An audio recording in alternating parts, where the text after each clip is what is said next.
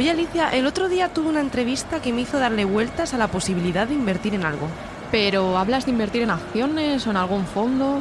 Pues no lo sé todavía. Es verdad que me da un poquito de miedo, pero quería invertir en algo original. Y por supuesto, que el riesgo sea bajo. Bueno, Lidia, te has comprado una casa. Eso ya es una inversión. Sí, bueno. Para cuando quiera terminar de pagarla. Ya. Hay muchos activos en los que meter tu dinero, aparte de los que te he dicho. ¿Como cuáles? Pues hay gente que invierte en oro, en arte o en antigüedades. Déjate de oro, artes y antigüedades, que en casa tengo un perro y un niño y esas cosas corren peligro. Ahí tienes razón. Oye, ¿y en vino? en vino. Pero se puede invertir en eso. Claro, en esta vida yo creo que se puede invertir en todo. Alicia, ¿te acuerdas que el otro día te dije que estaba pensando en invertir en algo y me dijiste que lo hiciera en vino? Sí, claro. ¿Te has animado? No, aún no.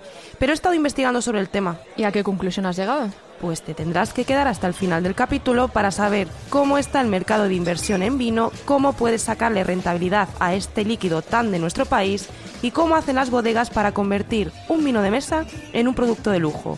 Yo soy Lidia Álvarez. Y yo, Alicia Navarro.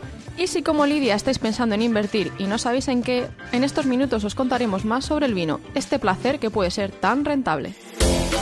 No lo tires, un podcast del suplemento Activos sobre la nueva economía.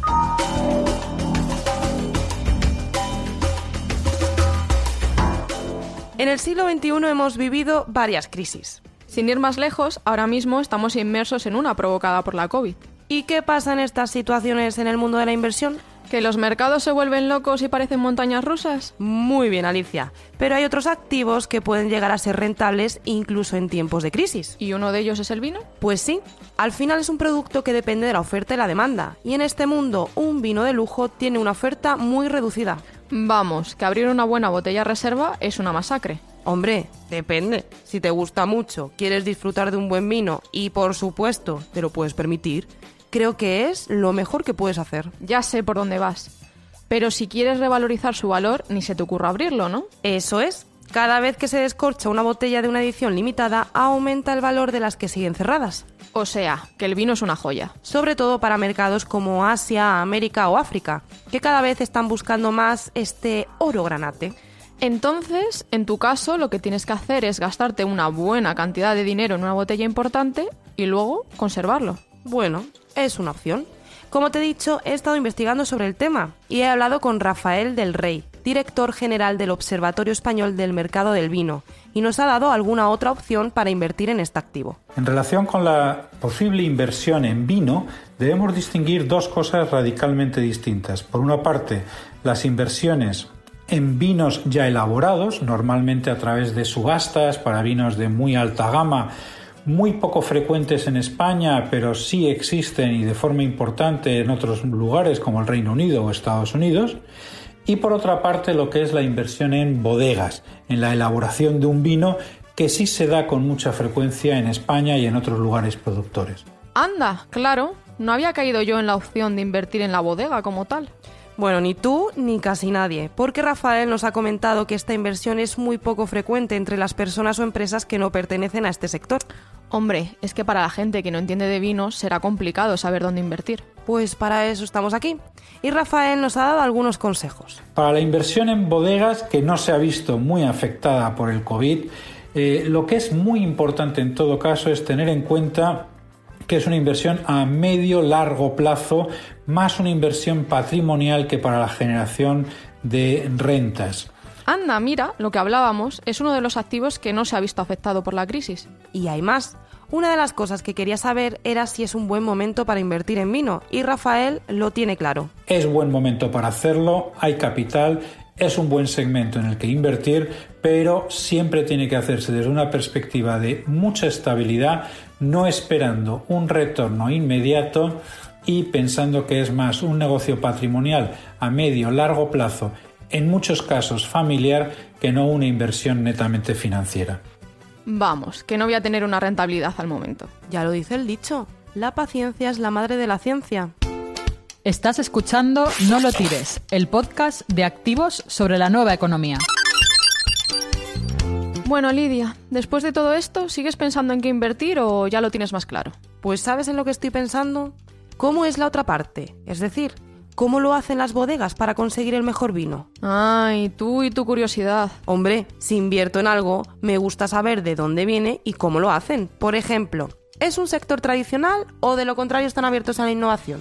Pues Lidia, somos no lo tires y como siempre decimos, pensamos en todo. Y esta vez he sido yo la que he investigado de dónde viene esta joya y cómo lo hacen.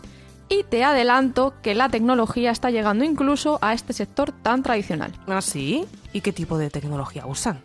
Pues desde drones que ofrecen recomendaciones de abono, poda o riego hasta algoritmos que predicen el mejor momento para consumir esta bebida. Madre mía. Y yo que lo tenía por un sector tradicional.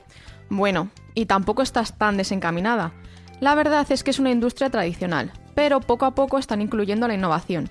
De esto nos puede hablar mejor Irene Manzanero, gerente de Oeno Tecnología. La tecnología en bodegas se ha ido introduciendo de manera muy, muy paulatina. Sí es cierto que en los últimos años ha habido una gran apuesta por la automatización. Poder gestionar y tener el control del proceso de elaboración, lo que permite pues, obtener vinos más tecnológicos, pero a su vez siempre respetando la tradición.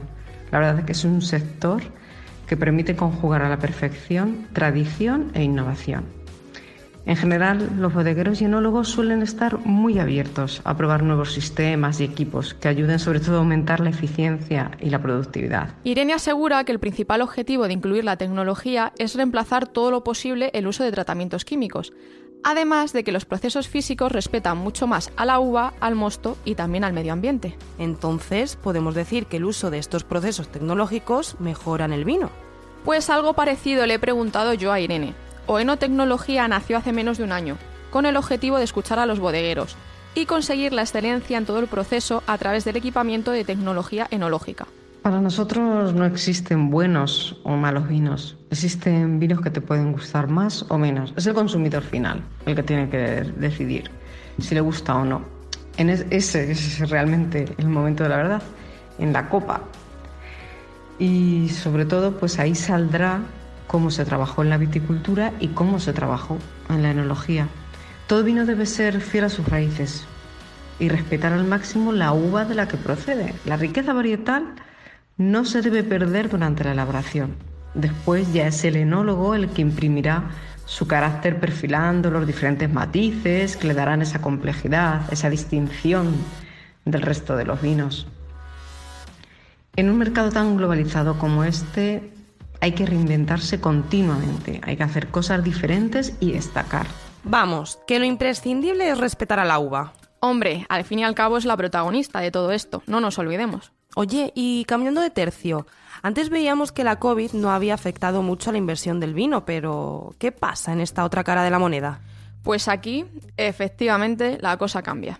En estos momentos hay una gran incertidumbre. Venimos de cosechas de muchísima producción y sin embargo el consumo ha caído drásticamente con el cierre de la hostelería, que ha sido un factor determinante.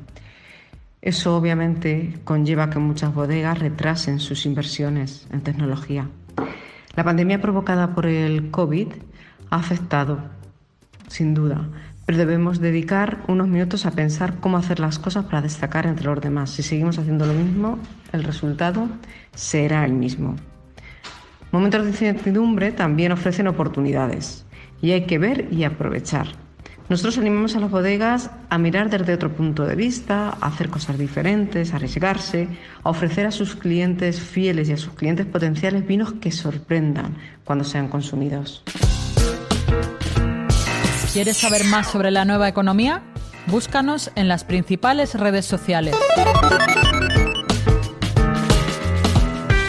Bueno, pues después de todo esto lo tengo cada vez más claro. Creo que voy a invertir en vino. ¿Y cómo lo vas a hacer?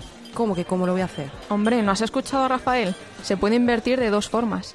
Ah, pues eso lo tendré que pensar más detenidamente. Recuerda que inviertas en lo que inviertas, ya sabes que a la hora de producir la uva es sagrada para conseguir un buen producto. Sí, sí, sí, yo me lo he apuntado todo. Y si vosotros queréis saber más sobre este tipo de temas, no os olvidéis que tenéis mucha más información en www.elperiódico.com barra activos. Y también os podéis buscar en las principales redes sociales como arroba activos barra baja EPC y contadnos si sois de vino y cuál os gusta más. Uy, ¿tinto o blanco? Eso es un debate para un episodio entero, ¿eh?